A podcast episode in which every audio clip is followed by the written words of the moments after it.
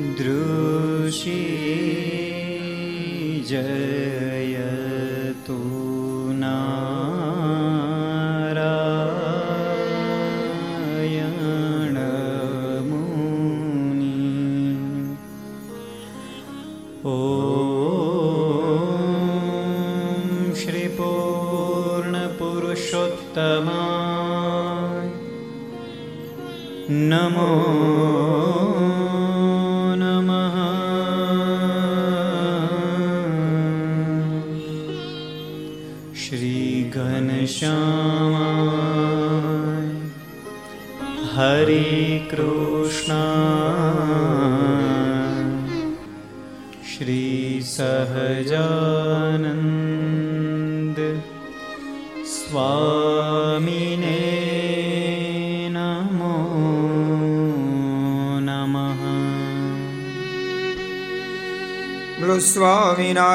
ભગવાનની જય. હરિ કૃષ્ણ મહારાજની જય. લક્ષ્મી નારાયણ દેવની જય. નરે નારાયણ દેવની જય. ગોપીનાથજી મહારાજની જય. રાધા રમણ જય મદન મોહનજી મહારાજની જય બાલકૃષ્ણ લાલ કી જય રામચંદ્ર ભગવાન કી જય કાષ્ટભન દેવની જય ઓ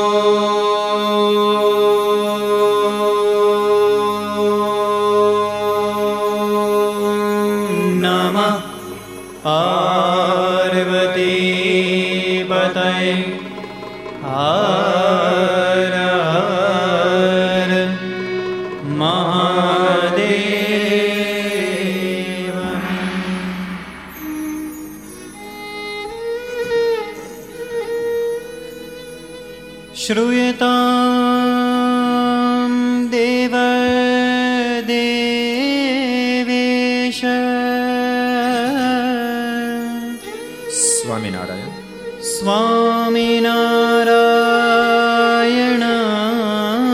પ્રભો ત્વદીય નાવ ત્વદીય નાવધાને કથયિષ્ય કથયિષ્યે शुभा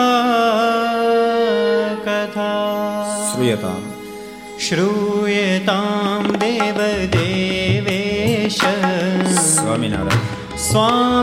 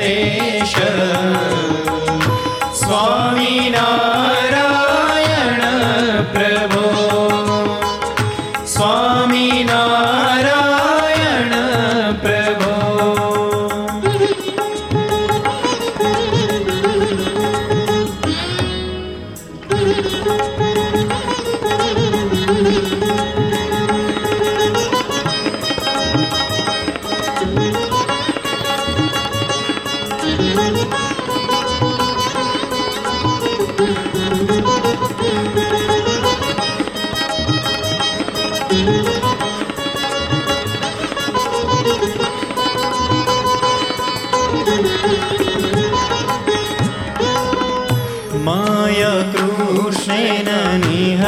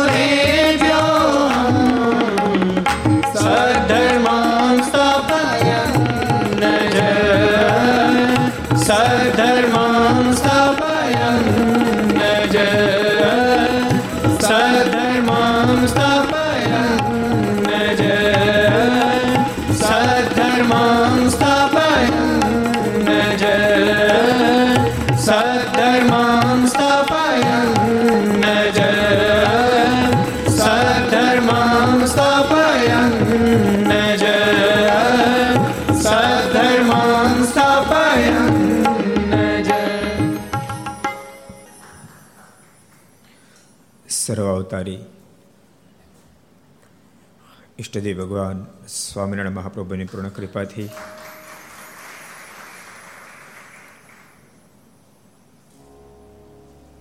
મહાતીર્થધામ,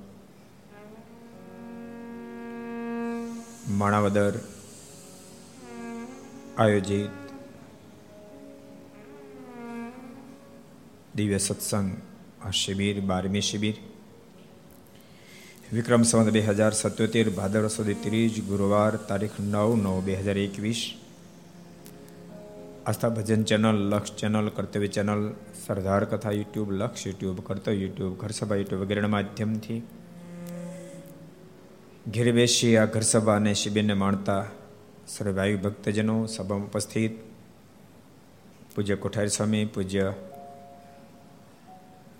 પૂર્ણસ્વ સ્વામી અન્ય સંતો, પાર્ષદો, સર્વ ભક્તજનો બધાને ખૂબ એથી જાજે કે જય સ્વામિનારાયણ. જય શ્રી કૃષ્ણ, જય શ્રી રામ, જય હિન્દ, જય ભારત. પાંચસો ને ત્રીસમી ઘર સભા છે.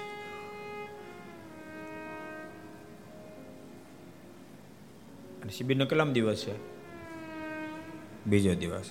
કોઠારી મોજમાં છો ને? તો સારું શાંતિભાઈ સારું એક ભગતનો મને ફોન આવ્યો મને કે, માણાવદર સત્સંગ શિબિર? તો માણાવદરમાં તમે છો? મેં કે ના, સરદારમાં ઓનલાઈન હાલે છે. તો તો સરદાર તમે કીધું એટલે આવું તો પછી માણાવદર છે. એના માણાવદરની સરદાર છે. પણ મળવાનો ટાઈમ સાડા અગિયારથી સાડા બાર. બરાબર છે ને? તારે. બહુ અદભુત શિબિર ભક્તો. બારમી શિબિર છે. શિબિર તો શિબિર છે. પરમ તત્વ સમજાય પ્રભુમાં પ્રેમ થાય. માણાવદર તો મહાતીર્થ ભૂમિ છે. ભગવાન શ્રી હરિ પધાર્યા માટે તીર્થભૂમિ છે. પણ તીર્થભૂમિનું નિર્માણ કરે એવા મહાપુરુષો પણ ત્યાં પ્રગટ થયા છે. એવા મહાપુરુષો પ્રગટ થયા છે મહેરામ ભા એમના માતુશ્રી હીરબાઈ. બહુ મોટી સ્થિતિ. હીરબાઈનો પ્રસંગ જેને સાંભળ્યો ખબર હશે એટલો બધો ભગવાનમાં પ્રેમ મારો વિરહ થાય એટલે યાદ કરતા કરતા આંખોમાંથી આસોડા અને ધારાઓ થાય અને એમ કરતા કરતા એ શરીરનું ભાન ભૂલી જાય મારની સ્મૃતિમાં ભાન ભૂલી જાય અને ત્યારે સ્વયં ભગવાન શ્રી હરિને દિવ્ય સ્વરૂપે દર્શન આપવા માટે આવવું પડે એ માણાવદરની ધરતી મંજુ કેશાનંદ સ્વામીનો પ્રસંગ કાલ જોતા હતા. મંજુ કેશાનંદ સ્વામી તો કેમ મહાન પુરુષ ન હોઈ શકે? તમને ખબર છે? મંજુ કેશાનંદ સ્વામી ભીમભાઈનો શું સંબંધ હતો? કોને ખબર છે? ભીમભાઈ, સંકલ્પ કરે કરે રે, આ બધી કીડીઓને બિચારાને કેદાળે કલ્યાણ થશે ને હજારોની સંખ્યામાં વિમાનો આકાશમાં છવાય જાય બધી જ કીડીઓ પાંચ ભૌતિક દેહનો ત્યાગ કરી, દિવ્ય દેહને ધારણ કરી કરી વિમાન બેસીને ભગવાન શ્રી ધામમાં પહોંચે છે. એ ભીમભાઈ. જેમના વચને ભગવાન સ્વામિનારાયણ સ્વરૂપાનંદ સ્વામીને જમપુરી મોકલાવીને જમપુરી ખાલી કરાવે એ ભીમભાઈ. એને મંજુ કેશાનંદ સ્વામી શું સંબંધ? કોઈને ખબર છે? કેટલાને ખબર છે? શાંતિબેન ખબર હોય ને ભલામણા માણા બધાને કયો લો તો જમ એના સગા ભાણિયા મંજુ કેશાનંદ સ્વામી ભીમભાઈના સગા ભાણા. એના સગા બેનના દીકરા હતા.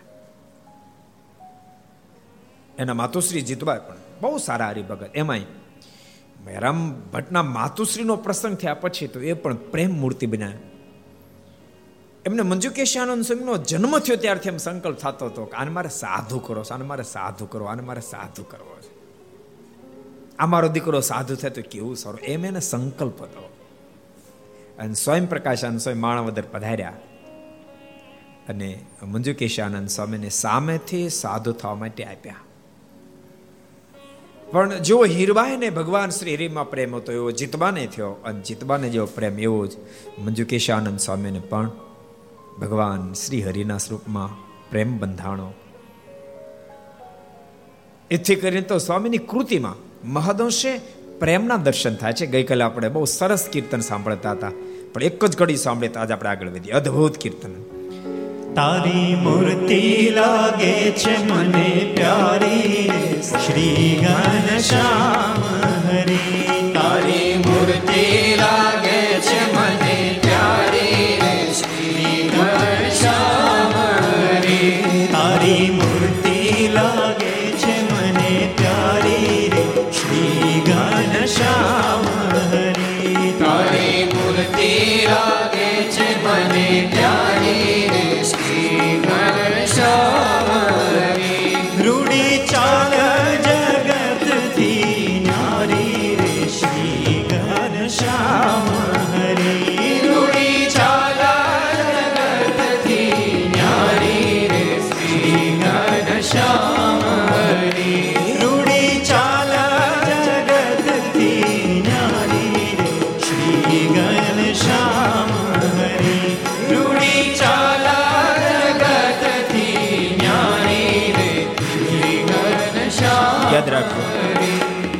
સ્વામી કે મહારાજ, તમને બહુ વહાલા લાગો છો.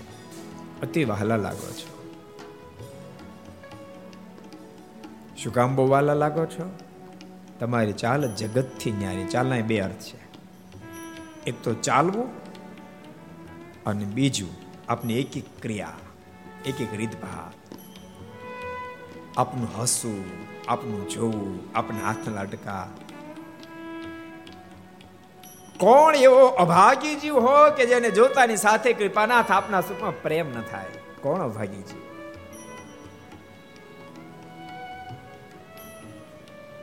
ભક્તો, સંપ્રદાયના ઇતિહાસ સામે તમે જો તો ગજબ વાતો લાગે.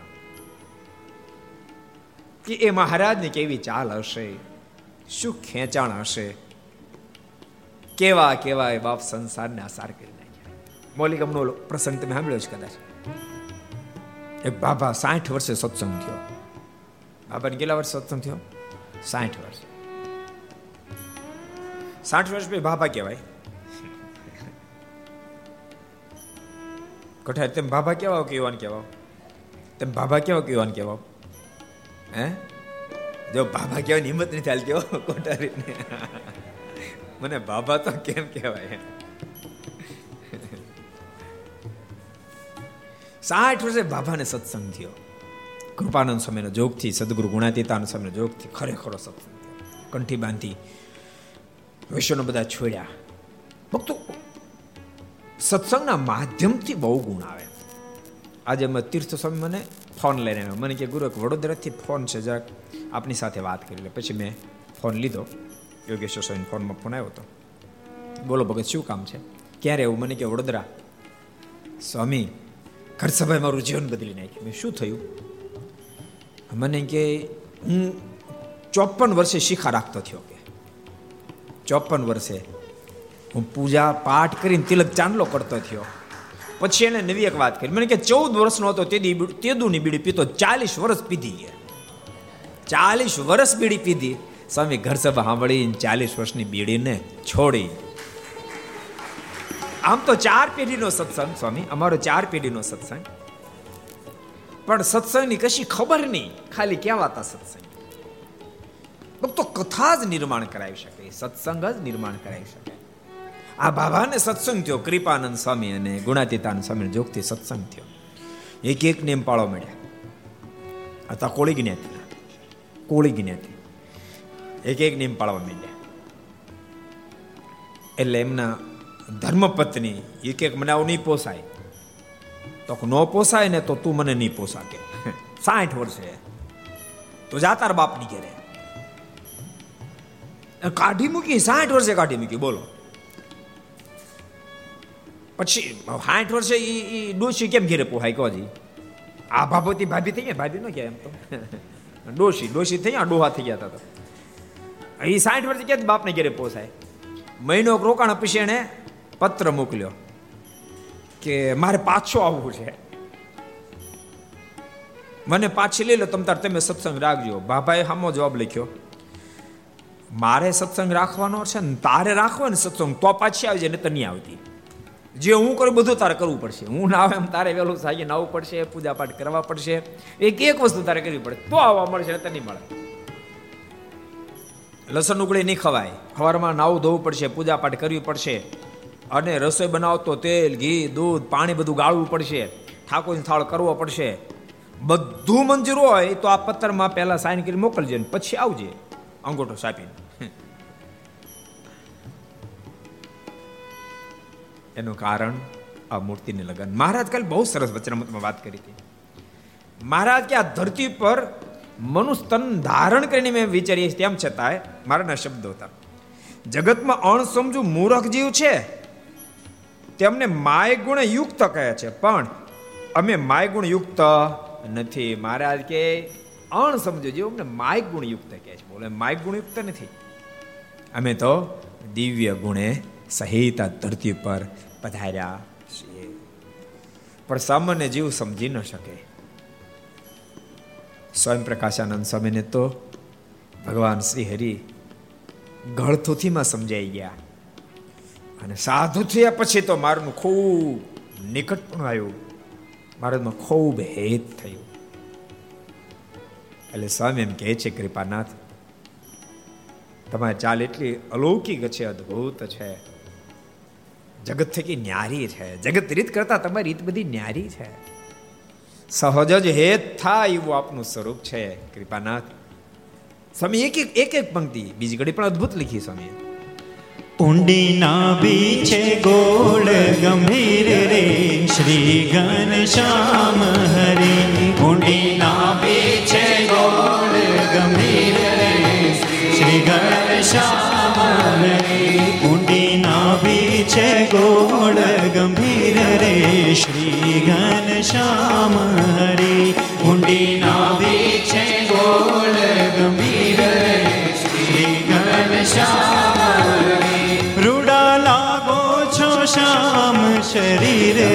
શ્રી ઘનશ્યામ હરે રૂડા લાગો છો શ્યામ શરીર રે શ્રી ઘનશ્યામ રૂડા લાગો છો શ્યામ શરીર રે શ્રી ઘનશ્યામ હરે રૂડા લાગો છો શ્યામ શરીર રે શ્રી ઘનશ્યામ હે માલિક આપની નાભી ગોળ ઊંડી સુંદર છે. જે નાભીને ઉપલે ભાગે જમણી કોરે કાંઠા પર અને ડાબી કોરે છે છેટે અદ્ભુત ચિહ્નો છે.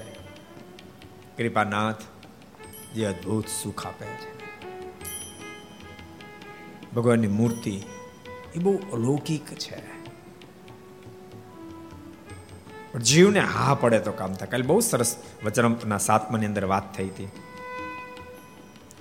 મહારાજ કે, અમે તો ઉત્પત્તિ સ્થિતિ ને પ્રલય સર્વે કાળની વિશે એક રૂપે કરીને જ વિરાજમાન માને, ઉત્પત્તિનો સમય હોય તો ભલે, પાલનનો હોય તો ભલે, પ્રલયનો હોય તો ભલે, અમને કોઈ કાળ અમારા સુખમાં વિકૃતિ પ્રગટ કરાવી શકે તેમ નથી. કોઈ નહીં ને. એક પરમાત્મા સિવાય, યા તો પરમાત્મા જેની અંદર ગુણ ઉતરે એના સિવાય, દુનિયા તરત વિકૃતિને પામી જાય. જરાક જરાક સફળતા મળી હોય, તો હાલ બદલી જાય, બોલો. ખેડૂત લોકોને અઠવાડિયા પહેલા હાલ અલગ હતી ને અત્યારની અલગ છે. આઠ દાડા પહેલા હાલ અલગ હતી. ને ભાઈ હવે હાલ અલગ. શું કામ વરસાદ થઈ ગયો.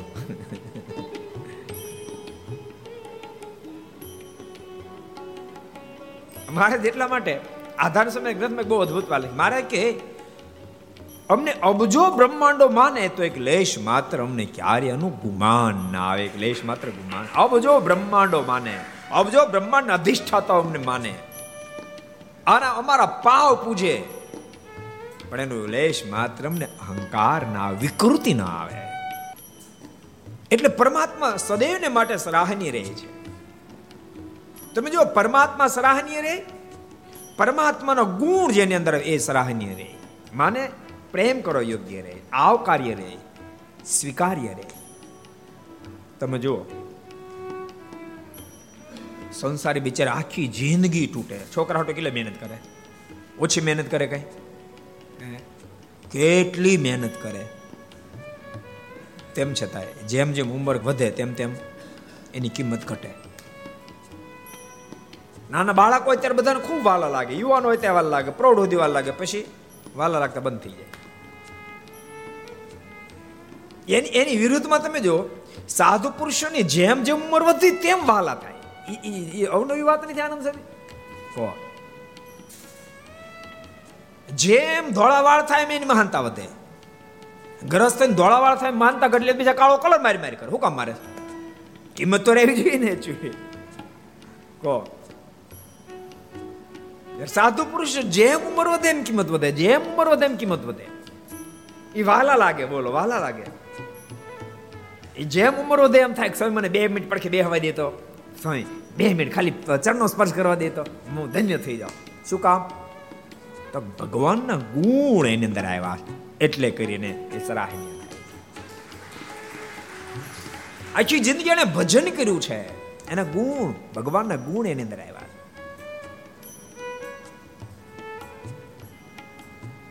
તમે જો ભજન કર્યું ને તો ગ્રસ્થ પણ એસી વર્ષના હોય ને તો પણ દર્શનીય હોય.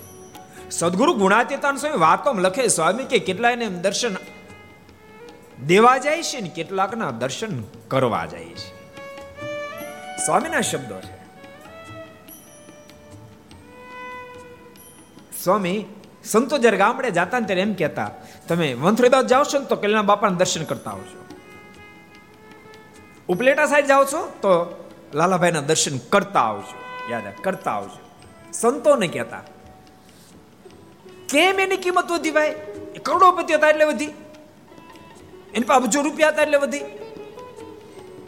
પરમાત્માનો ગુણ એની અંદર આવ્યા હતા. એથી કરીને એની કિંમત વધી એટલે પરમાત્મા કાળ અબાધિત છે. ઉત્પત્તિ, સ્થિતિ, પ્રલય પોસાય તે ફેરફાર એમાં થાય, પણ ઠાકોરજીમાં કોઈ ફેરફાર ન થાય. ઠાકોરજીની કિંમત એવી ને એવી એમ ઠાકોરજી સાથે જેનો સંબંધ બને એની કિંમત ઓછી ન થાય.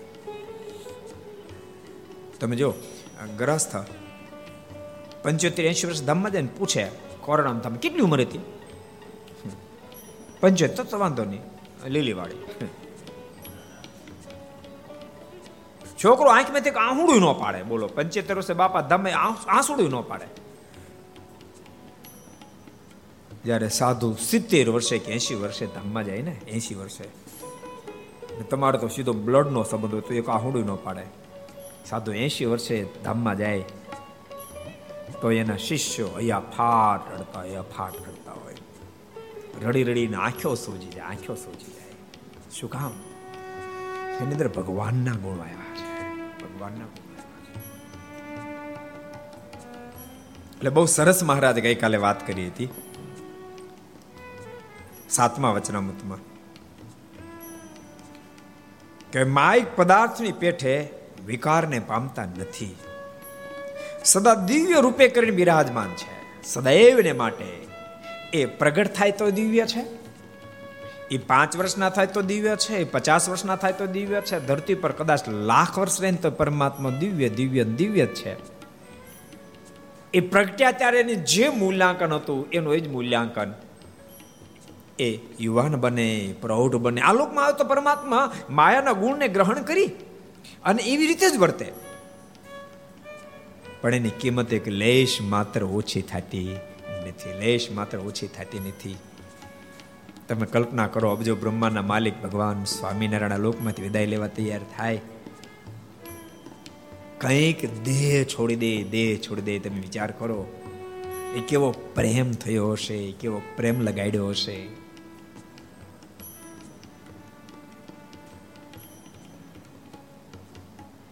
કેમ થયું છે? તો એ મૂર્તિ માયાથી પર છે, દિવ્ય છે. માયાનો કોઈ વિકાર સ્પર્શી શકતો નથી. એથી કરીને એનું આકર્ષણ સદૈવને માટે બની રહે છે. મોટી વાત મહારાજ કાલે એ કરી હતી, એવી રીતે પ્રત્યક્ષ પુરુષોત્તમની વિશે, ને તો આ બધી મહત્વની વાતો આપણે તો ઈ ઈ પાછી એટલી આપણી આ આ મને મળ્યા પ્રગટ પુરુષોત્તમ ભગવાન સ્વામિનારાયણની માટેની વાતો કરું છું એ ભગવાન સ્વયં દિવ્ય છે, માયા સ્પર્શી શક્તિ નથી, એવા પ્રગટ ભગવાન મને મળ્યા છે. એનો આશ્રિત બન્યો છું, એનું સાધુ બન્યો, એનો હરિભગત બન્યો છું. એમ જ્યારે કેપ ચડે, ત્યારે મારાના શબ્દો છે. એવી રીતે પ્રત્યક્ષ પુરુષોત્તમ વિશે જે દ્રઢ નિષ્ઠા, તેને આત્યંતિક કલ્યાણ કહીએ. મહારાજ કે આને કલ્યાણ પછી બીજું કરું કઈ બાકી નહીં. આત્યંતિક કલ્યાણ. અને એવી અદ્ભુત મૂર્તિ છે ત્યારે બાપ. મંદુ કેશ આનંદ સ્વામી જે સંતના મોઢામાંથી શબ્દો નીકળ્યા છે ને. તારી છાતી ઉપડતી શ્યામ રે શ્રી ઘન શ્યામ હરી. તારી છાતી ઉપડતી શ્યામ રે શ્રી ઘન શ્યામ હરી. તારી છાતી ઉપડતી શ્યામ રે શ્રી ઘન શ્યામ હરે. તારી છાતી ઉપડતી શ્યામ રે શ્રી ઘનશ્યામ છે જો લક્ષ્મી કે રુધામ રે શ્રી ઘનશ્યામ હરે? છે જો લક્ષ્મી કે રુધામ રે શ્રી ઘનશ્યામ હરે? છે જો લક્ષ્મી કે રુધામ રે શ્રી ઘનશ્યામ હરે?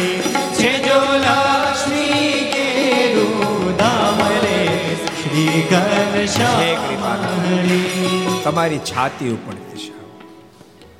એ સુખકારી છે. જોકે પરમાત્મા ના શબ્દ વડે એક એક વસ્તુ મહાસુખકારી છે. તમે તમે કલ્પના તો કરો માત્ર બે વાળ મારા જો આપણી પાસે તો આપણને આનંદ થાય મારના બે વાળ પ્રસાદી મારી પાસે છે. વિચારો. ન તો વાળની હું વેલ્યુ? વાળ કાપે પછી નાય ત્યારે માણસ શુદ્ધ થાય. સાંભળજો, ઘર સભા જેટલા સાંભળો એટલા. જ્યારે વાળ કપાવો, દાઢી કરાવો, પછી સ્નાન કરવું પડે. કરજો. નહીં તો ઓલો સોનો સોપડી એટલે રેડી બધું એમ. એટલે રેડી ન થાય. નાય ત્યારે રેડી થાય. જેટલા ઘર સભા સાંભળે, જેટલા શિબિર સાંભળે, બધાને કહું છું. તમે વાળ કપાવો, દાઢી કરાવો, પછી સ્નાન કરવું જોઈએ. નહીં તો અપવિત્રપણું કહેવાય. આપણે તો દાઢી કરી નાવું પડે. અને ઠાકોરજીના વાળ, બાપ, એક વાળ કે બે વાળ મળે તો પોતાની જાતને ધન્યતા અનુભવાય. કારણ કે એ એ મૂર્તિ નિર્વિકારી છે. એ મૂર્તિ નિર્વિકારી છે. ઓલો પ્રસંગ તમે સાંભળ્યો છે એકવાર મારે વાળ કપાવના હતા. એક નાનો છોકરો પાંચ છ વર્ષનો છોકરો બોલો. પેલા વાણંદને કહે, તે વાળ ને પછી મને આપજો. વાળ મને આપજો. વાણંદે હા પાડે. એ કે તું ઊભો રે, આપીશ. અને પછી વાળ કપે ને વાળંદ ફગ્યો એના મનમાં થયો, આ વાળ એને થોડા આપી દેવું, હું ન રાખું. છોકરાને કેવો મહિમા, વાણંદને કેવો મહિમા. પેલા છોકરાએ કીધું, મને વાળ આપો તો ન આપું. થોડાક બાપ થોડાક એક ન આપું. હું કામ તને આપું? હું ન રાખું? નો આપ્યા. એટલો છોકરો રડવા માંડ્યો. મારે દવા સાંભળ્યો. મારે કે બાર કોણ રડે છે? જાઓ તપાસ કરો તો. હરિભક્તો તપાસ કરીને કીધું, મારે એક છોકરો રડે છે પાંચ છ વર્ષનો, મારે ક્યાં શું તકલીફ છે? શું કામ રડે છે? પૂછો તો. પેલા જઈને પૂછ શું કામ રડે છે? શું વાંધો છે? તો પેલા વાણંદે કીધું, તું તમને વાળ આપીશ, મારીને હજામત થશે એટલે. મને એકે વાળ નો આપ્યો, એટલે રડું છું. ભગવાનની અંદર એક એક ગુણ એવા હોય કે માણસને, મુમુક્ષને પ્રેમ કરાવે. મારે બાળકને બોલાવો. પાંચ, છ વર્ષના બાળકને બોલાયો. અબજો બ્રહ્માના માલિકે કાતર લાવો કાતર લાવીને પોતાની શિખા કાપી થોડીક અને મારે બાળકને આપી જા, બેટા લઈ જા. રાજી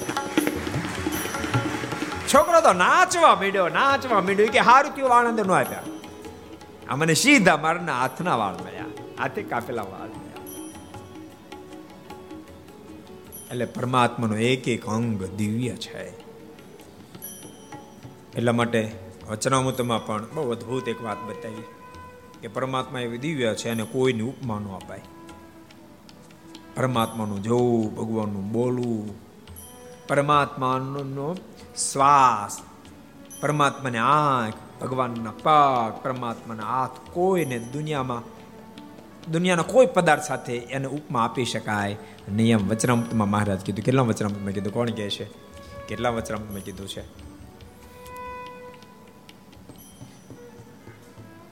કયો વેદાંત? કેટલા વચનામૃતમાં કીધું છે? પંચાળન ચોથું. પંચાળાના ચોથા વચનામૃતમાં બહુ અદભુત વાત બતાવી. અને ક્યાંથી ભાઈ? ભગવાન જેવો ભગવાન એક જ છે. ભગવાન જાજા હોય ને બે ન હોય. બે હોય તો જ બાધે વિના ન રહે. એમ મહારાજ પોતે બોલ્યા અંત્યના કેટલા વચન તમે કીધું હાલો જી. તમારે કે અદલ પ્રમાણ દુનિયા હાલે નહીં. અદલ પ્રમાણ દુનિયા હાલે નહીં. એક જ ભગવાન હોય. કયો સાગર?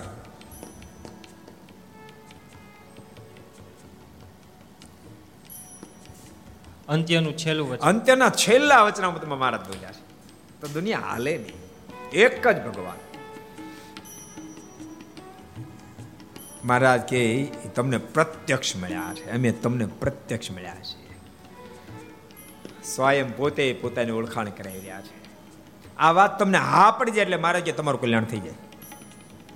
તમને આ ન પડે ને કદાચ તમે પચાસ ચાંદ્રાણ કરો. આ મને મળે પ્રત્યક્ષ પરમેશ્વર છે તમને આ ન પડે ને પછી તમે પચાસ ચાંદ્રાણ મારે કે કરો. તોય તમારે નક્ષત્ર તમને આખું રહે. આખી જિંદગી ધારણા પણ તમે કરો. રોજ પાંચસો માળા ફેરવો, પણ આ વાતની હા ન પડે. મારા કે તમારે આત્યંતિક કલ્યાણને આઘું રહેશે, દૂર રહેશે. એ વાત અદભુત વાત એટલે વાતની હા પડી જાય તો કામ થઈ જાય. ભક્તો, ભગવાન મહાન એના એના સંબંધથી, જેને કોઈને સંબંધ થાય મહાન થઈ જાય. ઓલો, સરસ પ્રસંગ. એક ફેરી. બોટાદમાં સદગુરુ નિષ્કળન સ્વામીએ ભક્તોના નામનો ખરડો કરી અને સદગુરુ ગોપાલ સ્વામીને આપ્યો કે સ્વામી હરિભક્તો નામનો ખરડો કર્યો. જે ટોપ લેવલના ભક્તો છે.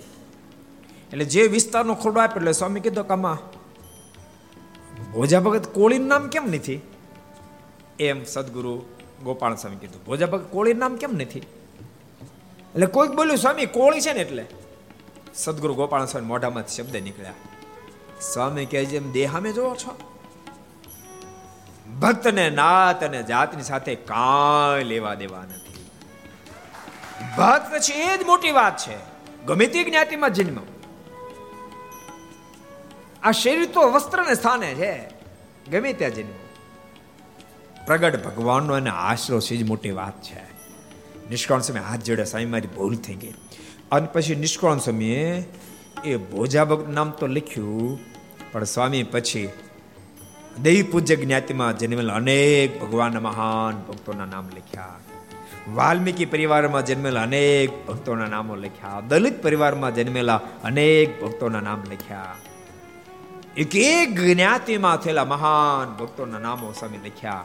અરે મુસ્લિમ જ્ઞાતિમાં થયેલા મલેચ જ્ઞાતિમાં થયેલા અનેક ભક્તોના નામ નિષ્કળન સ્વામી ભગવાન સ્વામિનારાયણ આશ્રિત હતા એ બધા નામ ભક્ત ચિંતામણીમાં લખ્યા. તમે કાંઈ ન છોડ્યું. પ્રગટ ભગવાનનો સંબંધ છે. એ સંબંધ તેની મહાનતા છે. એટલે બહુ મોટી વાત છે. એટલે ભગવાનના ભક્તો એવો મહિમા સમજવો. બહુ સરસ મહારાજ કહે છે નહીં એથી કરીને તો મંજુ કેશ આનંદ સ્વામીના શબ્દો છે. તારા નૈણા કમલ પરવારી રે શ્રી ઘન શ્યામ હરે. તારા નૈણા કમલ પરવારી રે હરે. તારા નૈણા કમલ પરવારી રે શ્રી ઘન શ્યામ હરે.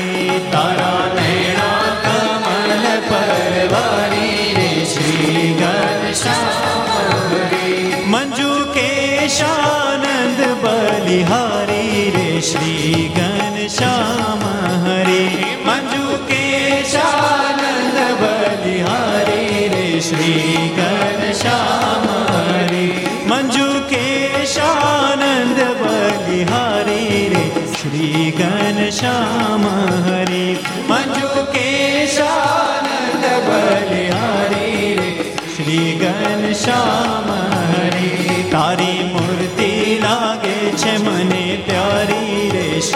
ઘન શ્યામ હરે. તારી મૂર્તિ લાગે છે મને પ્યારી શ્રી ઘર શ્યામ હરે. તારી મૂર્તિ લાગે છે મને પ્યારી રે. શ્રી ઘર શ્યામ હરે. તારી મૂર્તિ લાગે છે મને પ્યારી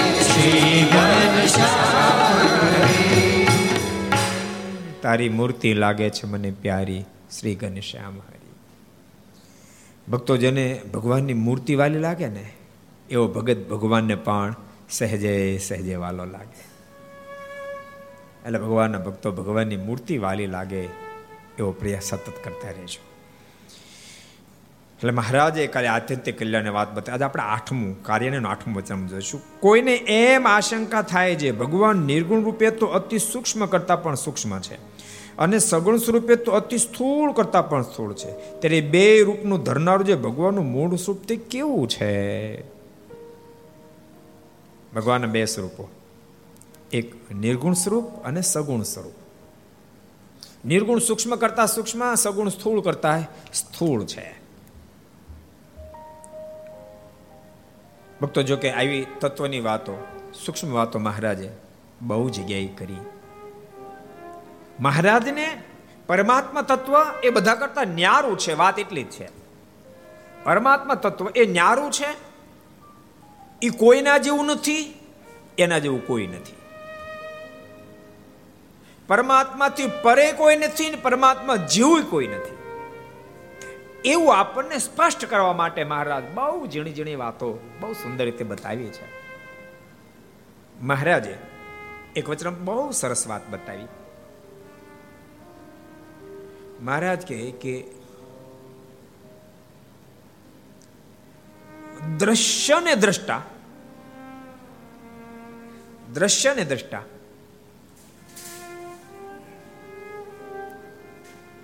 એવા જે પરમેશ્વર, એને સૂક્ષ્મ સ્વરૂપે વર્ણવેલા હોય છે. અને મહારાજ કે દ્રષ્ટાના દ્રષ્ટા, એને એને સ્થૂળ સ્વરૂપે વર્ણવ્યા હોય છે.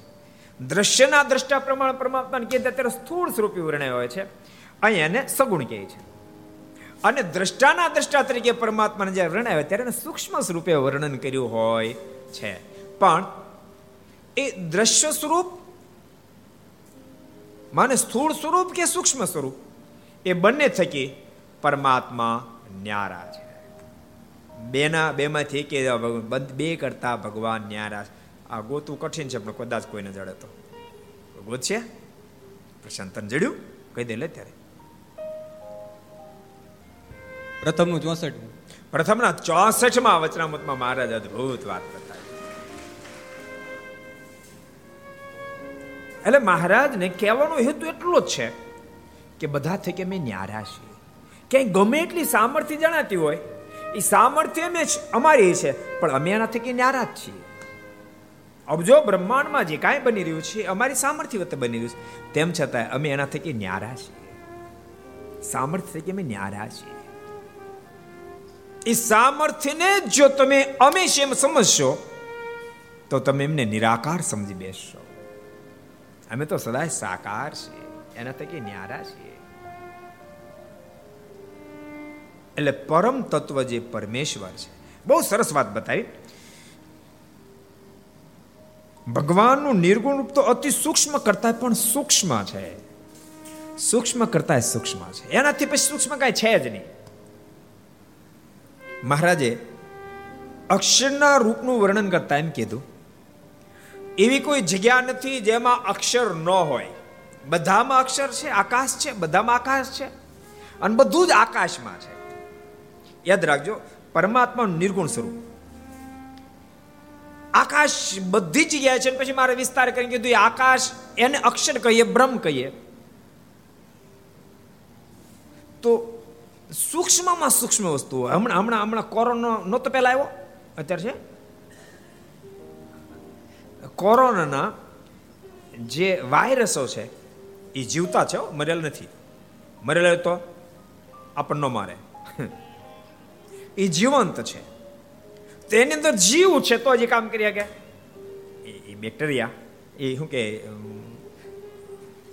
વાયરસ તો જ કામ કરી શકે. એ જીવતા છે એ એનો દેહ કામ કરે છે, એની અંદર જીવ છે. યાદ રાખજો એ જે કામ કરે તો દેહ કામ કરે છે. એની અંદર પાછું જીવ છે. તો એટલો સૂક્ષ્મ જીવ, એની અંદર પણ પાછું આકાશ અક્ષર તો છે જ. એની અંદર અક્ષર છે. અને અક્ષરની અંદર કાર્ય કરનાર સ્વયં પોતે પુરુષોત્તમ નારાયણ છે. સામર્થ્ય પુરુષોત્તમ નારાયણની કામ કરી રહી છે. એટલે મારે કે નિર્ગુણ સ્વરૂપ છે. એ નિર્ગુણ સ્વરૂપ છે. મહારાજે આકાશની સરસ વાત કરી કે બધી જગ્યાએ આકાશ છે ને બધું જ આકાશમાં છે. કેટલા વચનામાં કીધું? કોણ કે છે? કેટલા વચરામાં છે આ? બધું આકાશમાં ને આકાશ બધામાં. કૌરવી. પ્રથમનો છેતાલીસ. પ્રથમના છેતાલીસમાં વચરામતમાં મહારાજે અદ્ભુત વાત બતાવી. બધી જગ્યાએ આકાશ છે. અને આકાશમાં બધું જ છે. બધી જગ્યાએ આકાશ છે એનું આકાશનું પણ એ સૂક્ષ્મ સ્વરૂપ છે. પણ એની અંદર પણ પુરુષોત્તમ નારાયણ તો અંતરેમી સ્વરૂપે રહેલા છે. એ પરમાત્મા નિર્ગુણ સ્વરૂપ છે. અને સગુણ સ્વરૂપ. મોટાથી મોટું જે કાંઈ દેખાય બધામાં જ આકાશ છે. હિમાલયમાં આકાશ છે. ગમે એટલું મોટું તેમ લો, એની અંદર આકાશ છે. માને બ્રહ્મ છે. એ બ્રહ્મની અંદર પરબ્રહ્મ મહારાજ એમ પોતે સૂક્ષ્મ સ્વરૂપે રહ્યા છે. પરંતુ તેમ છતાંય, અમારું મૂળ સ્વરૂપ તો એના કરતા વિરક્ત જ છે. જે વાત મહારાજે, અન્વય વ્યતિરેકની બાબતમાં પ્રથમના સાતમાં પણ બતાવી છે અહીં બહુ સરસ મહારાજ કહે છે. મહારાજ કહે કે કોઈના મનમાં એમ આશંકા થાય છે. આગળ બધું વચરામતી વાતો કરી. ભગવાન નિર્ગુણ રૂપ તો અતિ સૂક્ષ્મ કરતા સૂક્ષ્મ છે. અને સગુણ સ્વરૂપ તો અતિ સ્થૂળ કરતા પણ સ્થૂળ છે. ત્યારે એ બે રૂપનું ધરનારું જે ભગવાનનું મૂળ સ્વરૂપ તે કેવું છે? ભગવાનના મૂળ સ્વરૂપને ઓળખવું બહુ ગહન છે. આકાશને ન ઓળખી શકે તો? મારે પ્રશ્ન કર્યો ને મહારાજ, તમે એમ કહો છો આકાશ સર્વધાર છે, તો એની ઉત્પત્તિ તો તમો ગુણમાં જ થાય છે. તો એને સર્વધાર કેમ કહેવાય? આકાશની ઉત્પત્તિ તો તમો ગુણમાં જ થઈ. તો એને સર્વધાર કેમ કહેવાય? મારે કે બંધ કરો બંધ કરો. એ બે પ્રકારનો આકાશ છે. તમો ગુણમાંથી આકાશ ઉત્પન્ન થયો. મહારાજ, બહુ સરસ વાત બતાવી. મહારાજ કે કે ચોઈસ મહતત્વ છે, એમાંથી ત્રણ પ્રકારનો અહંકાર થયો. તો એ મહતત્વમાં ત્રણ પ્રકારનો અહંકાર થયો, તો ત્યાં પણ મારે ત્યાં આકાશની જરૂર તો પડી અને તમો ગુણમાંથી પાછો આકાશ પ્રગટ્યો તેને એનો મતલબ એની પહેલા આકાશ તો હતો જ. મહત્વ તો પ્રધાન પુરુષમાં જ થયું. તો ત્યાં આકાશને સંવિત્ર બને, તો ત્યાં આકાશ તો હતો જ. મહાપુરુષમાંથી પ્રધાન પુરુષ થયા, તો ત્યાં આપણે આકાશ તો હતો જ. એટલે મહારાજ કે કે તમોગુણમાંથી જે આકાશ થયો એની ઉત્પત્તિ અને પ્રલય છે. પણ સર્વાધાર જે આકાશ છે ચિદાકાશ કહીએ એની ક્યારે ઉત્પત્તિ અને પ્રલય નથી એમ પણ વચનામ તમે મહારાજ કીધું. કેટલા વચનામ તમે કીધું? કેટલામ કીધું? દર્શન સ્વામી પ્રેમ દર્શન સ્વામી પ્રથમનું પાસઠ પ્રથમના પાસઠમાં વચનામ તમે મહારાજ કીધું. બહુ અદભુત વાત મહારાજ બતાવી છે. એટલે અહીંયા બહુ સરસ વાત મહારાજ કરી રહ્યા છે. મહારાજ કે અમારા એ બે સ્વરૂપો છે, નિર્ગુણ અને સગુણ. સૂક્ષ્મ કરતા સૂક્ષ્મ એ નિર્ગુણ છે અને સ્થૂળ કરતા સ્થૂળ એ સગુણ છે. કોઈના મનમાં એમ થાય છે, પણ આ બે સ્વરૂપ તો ખરા, પણ એ બેનું ધરતલ મૂળ સ્વરૂપ કેવું છે? તો તેનો ઉત્તર એ છે જે પ્રગટ પ્રમાણ મનુષ્યકાર જે વર્તે છે. મારે કે અમે સ્વયં પોતે એ બે સ્વરૂપના ધરતલ. પ્રગટ પ્રમાણ મનુષ્યકાર દેખાય છે. એ જ ભગવાનનું સદાય મૂળ સ્વરૂપ છે. અમારું મૂળ સ્વરૂપ અહીં સામે બેઠા છે. દિવ્ય દિવ્ય સદાય સાકાર. અને મહારાજ એ કીધું એમ નહીં. મહારાજ સ્વયં ઓરડાના પદમાં પણ બોલ્યા શ્રી હરિયા મહારાજ બોલ્યા મૂળ સ્વરૂપ આવું છે. સાંભળી લઉં છું? બોલ્યા શ્રી હરિ રે, સાંભળો નર નારી હરિજન બોલ્યા શ્રી હરિ રે, સાંભળો નર નારી હરિજન બોલ્યા શ્રી હરિ રે, સાંભળો નર નારી હરિજન બોલ્યા શ્રી હરિ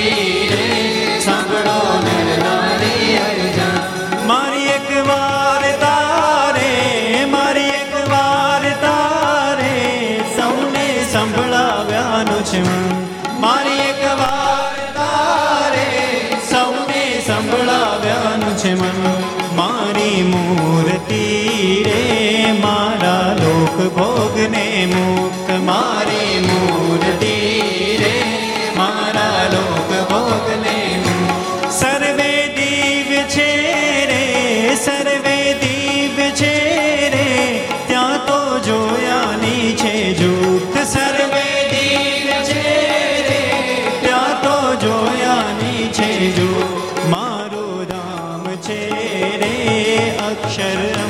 જેનું નામ મારું ધામ છે રે. અક્ષર અમૃત જેનું નામ સર્વે સામ્રથી રે, સર્વે સામ્રતિ રે. શક્તિ ગુણે કરી અભિરામ સર્વે સામ્રતિ રે. શક્તિ ગુણે કરી અભિરામ અતિ તેજોમય રે રવિ શશિ કોટિક વારણ જાત અતિ તેજોમય રે રવિ શશિ કોટિક શીતળ શાંત છે રે, શીતળ શાંત છે રે. તેજની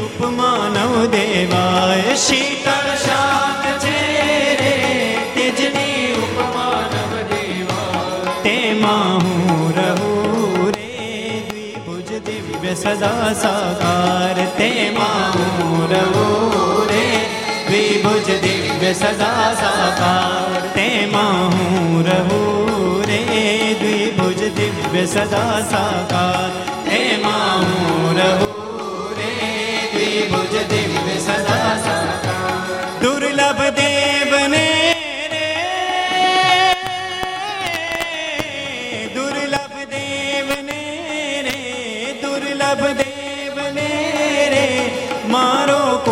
ન પામે પાર દુર્લભ દેવને રે, મારો કોઈ ન પામે પાર. બોલ્યા શ્રી હરિ રે, સાંભળો નર નારી હરે જાન બોલ્યા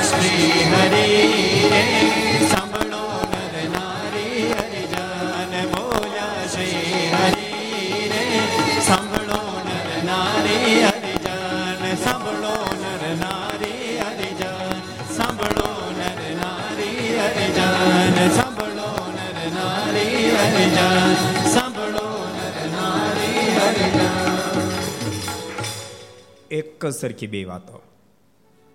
વચરામતમાં મહારાજ બોલ્યા, એ જ ઓરડાના પદમાં પણ મહારાજ બોલ્યા. મહારાજ કે, મારું ધામ દિવ્ય છે, તેમાં હું રહું રે, સદા દ્વિભુજ દિવ્ય સદાય એસા હું સદાય ત્યાં રહું છું. મારા ધામમાં સદાય બિરાજમાન છું. અહીંયા પણ મહારાજ એ કહે કે, સગુણ નિર્ગુણ જે સ્વરૂપ છે એ પરમાત્માને અલૌકિક સામર્થ્ય છે.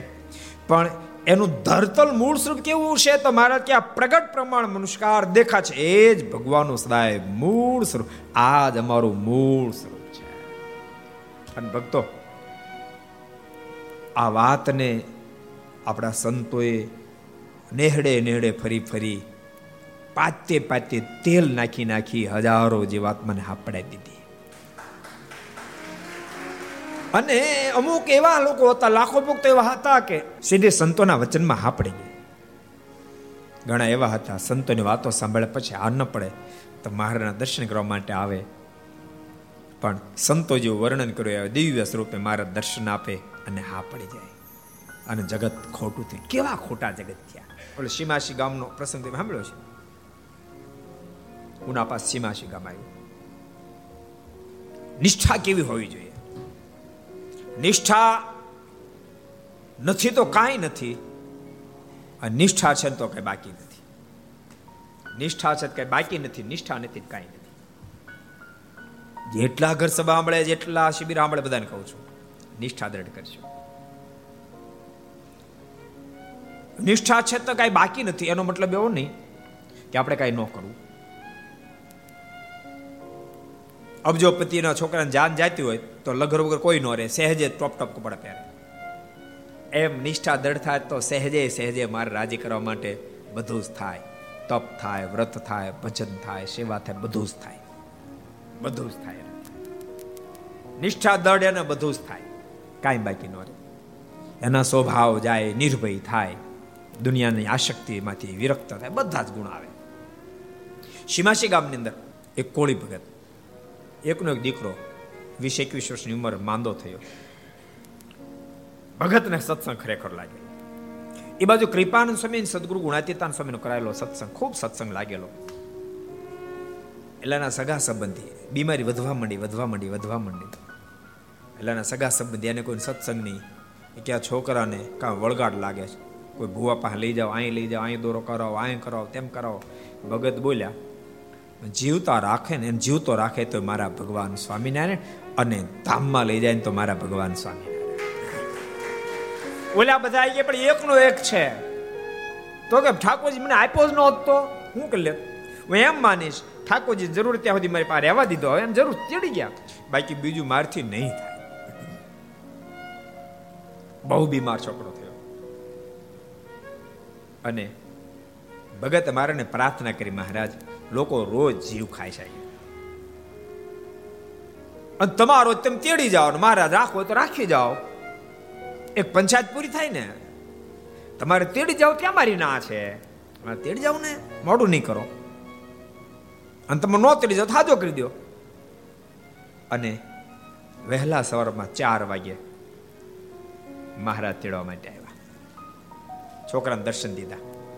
છોકરાએ કીધું, બાપા બાપા, મહારાજ પધારે, માણકી લઈને જો, માણકીને બાંધે છે. મહારાજ કે એને એના બાપા કે બહુ સારું થયું મહારાજ આપ તેડવા પધાર્યા. દેખાતા ન દર્શનો થતા છોકરાના દર્શન થતા મારા તેડવા પધાર્યા, સુખે તેડી જાઓ. ત્યારે મહારાજ પેલા છોકરાને ક્યાંક તારે શું કરું બોલ, આવવું છે કે રહેવું છે? મહારાજ કે મહારાજ, હું હું એમ કહું મારે રહેવું છે કવું છે? એ તો આપે નક્કી કરવાનું મારે રહેવા દેવાનું તેડી જાવ મારે ક્યાં નક્કી કરવાનું છે? અને મહારાજ, હું કહું તું ભગત છે નો. આપની મરજી પણ એમ કરો. ત્યારે મરજ મોઢું મલકાઈને કહે કે તું તારા બાપાને એકનો એક દીકરો છો. માટે તને અમે મૂકી જાય છે તારા બાપાને કહેજે, હવે તું સાજો થઈ જાય ગામમાં. ઢોલ ઉગાડીને કહી દે તું સાજો થઈ જાય જા બેટા. બે દાડા તું દોડતો થઈ જાય આટલું કહીને મહારાજ અદૃશ્ય થયા. અને બે દાડામાં છોકરો બાપાને કીધું, બાપા મહારાજ કહી ગયા હું હાજો થઈ જાય. બા મહારાજ ખાસ ભી આપીને કહી ગયા ગામમાં જાહેર કરી દીધું હું હાજો થઈ જાય અને બે દાડામાં ઠાકોરજીએ છોકરાને સાજો કર્યો. સીમાસી ગામનો અદભુત એટલે નિષ્ઠાના પાવર તમે તમે જોજો ને, જેમાં નિષ્ઠા નહીં હોય ને એ માણસ તમે કોથળા જેવો લાગશે આવ, કોથળા જેવો. કોઈ કેફ જ નહીં હોય. જેના નિષ્ઠા નહીં હોય. નિષ્ઠાવાન પુરુષમાં જ કેફ હોય. એટલે મહારાજ બહુ સરસ વચનામૃતના માધ્યમથી આપણને સમજાવે છે કે એ ભક્તો, તમે નિષ્ઠા દ્રઢ કરશો. નિષ્ઠાવાન વ્યક્તિને જ પ્રભુમાં પ્રેમ થાય. આપણા અનેક સંતો, અનેક ભક્તોને મહારાજમાં અગાધ પ્રેમના આપણને દર્શન થયા છે, એનું કારણ નિષ્ઠા છે.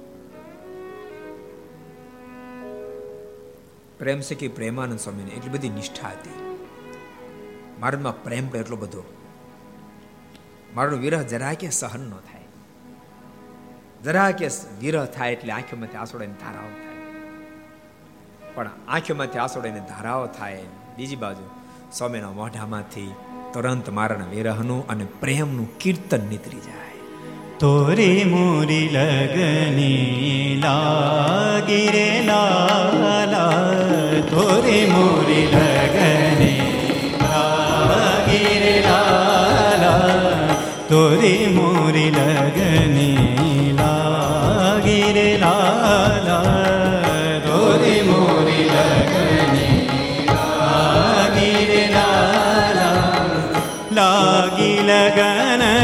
સે जीवन जैसे लागी लगन तो से जीवन जैसे लागी लगन तो से जीवन जैसे लागी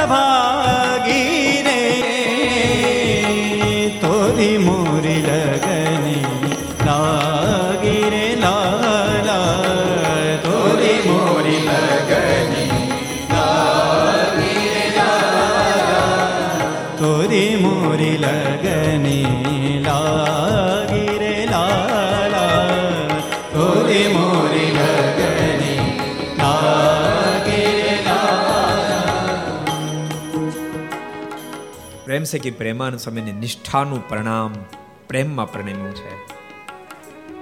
જેથી કરીને સ્વામીના મુખમાંથી અદ્ભુત પ્રેમના શબ્દો નીકળ્યા છે. શ્યામ મિલત સબ કાજ સુધરી ગયો. શ્યામ મિલત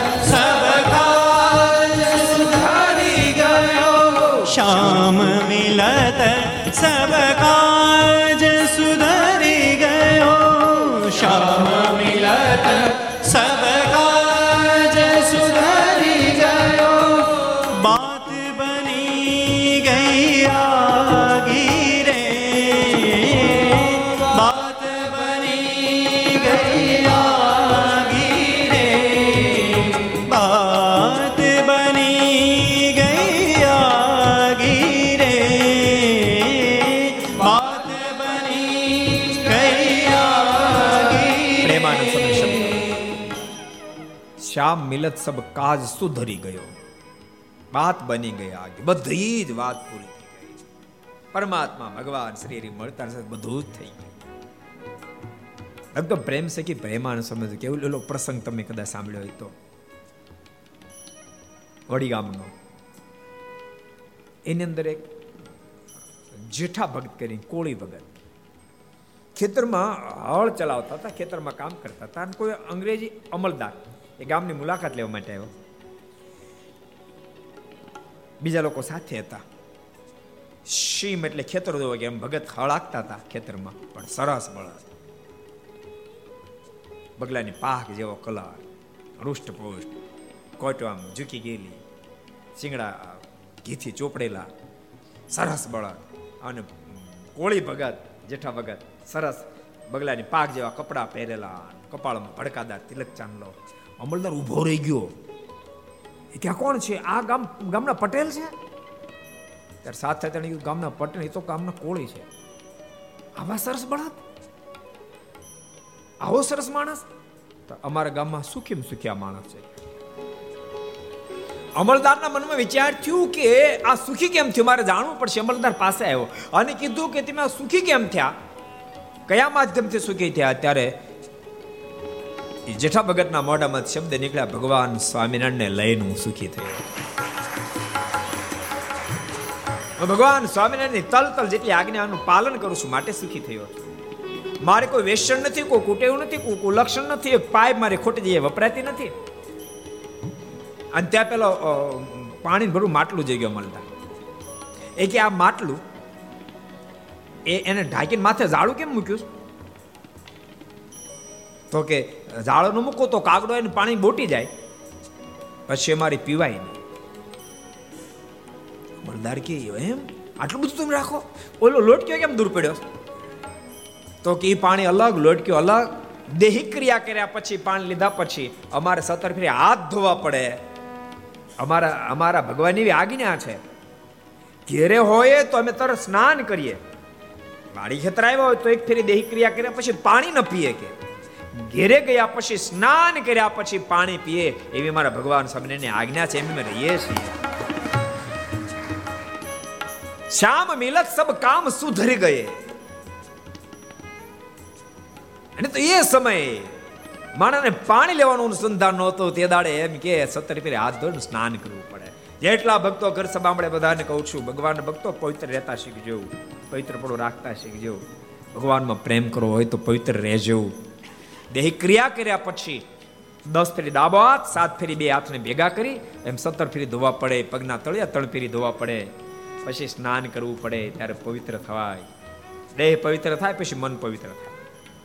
બહુ સરસ પ્રેમ છે કે પ્રેમાન સમના શબ્દો. પ્રેમાનંદ કે નાથ, અખંડ રહો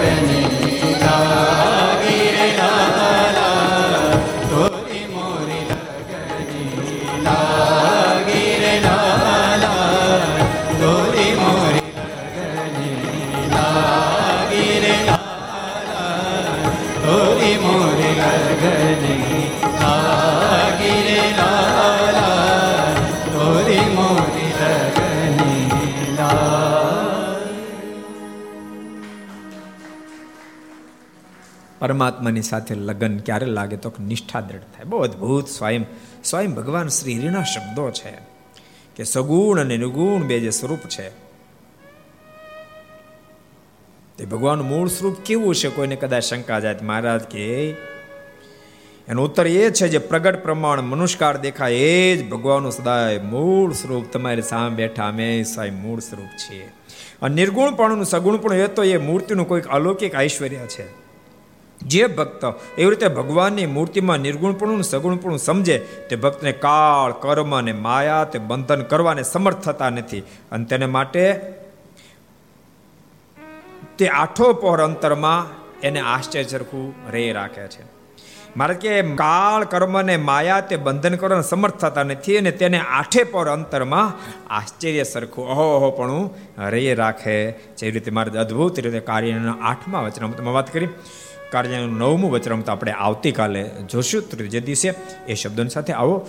દ મિનિટ હરિનામ સંકીર્તન સાથે કથાના આપણે વિરામ આપીએ. સ્વામી નારાયણ નારાયણ નારાયણ, સ્વામી નારાયણ.